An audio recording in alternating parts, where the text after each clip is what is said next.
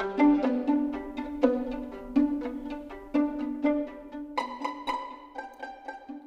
fellow chefs, to Korean Cooking, where you will learn the secrets of delicious Korean cuisine.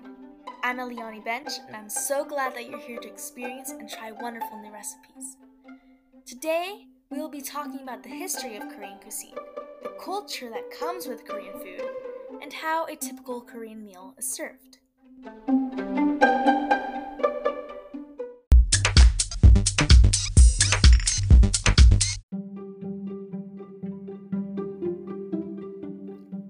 First off, I'd like to share a little bit about myself.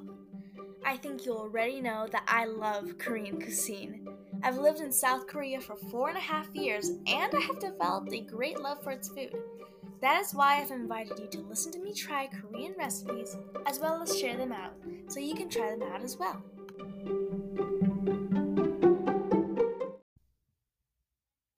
Now let's talk about Korean cooking. Korea is located in East Asia. It originates from the Han Chinese, as does the food. For example, in China, frying and pickling were the most common methods for reducing water content and protecting the food from spoiling.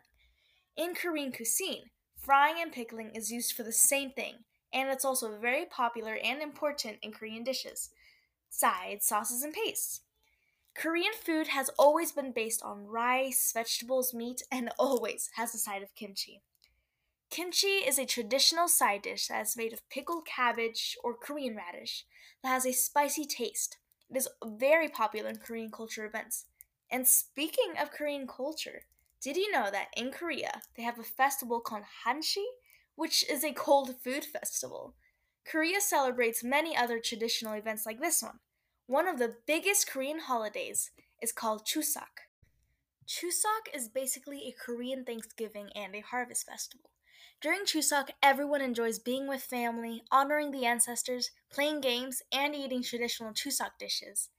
A very popular Chuseok dish is songpyeon, which is a rice cake shaped as a half moon that is filled with red beans, sesame seeds, and chestnuts.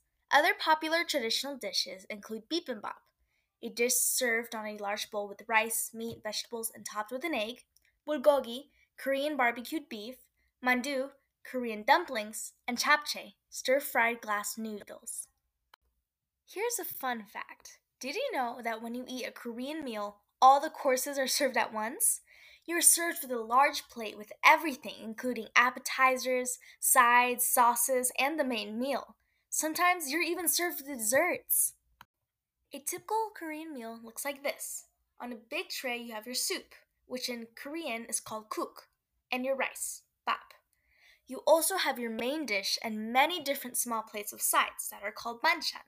That, of course, include your kimchi. Finally, in the center of your tray is jang, a red pepper paste that is served with almost every platter. It's a great and delicious experience to have.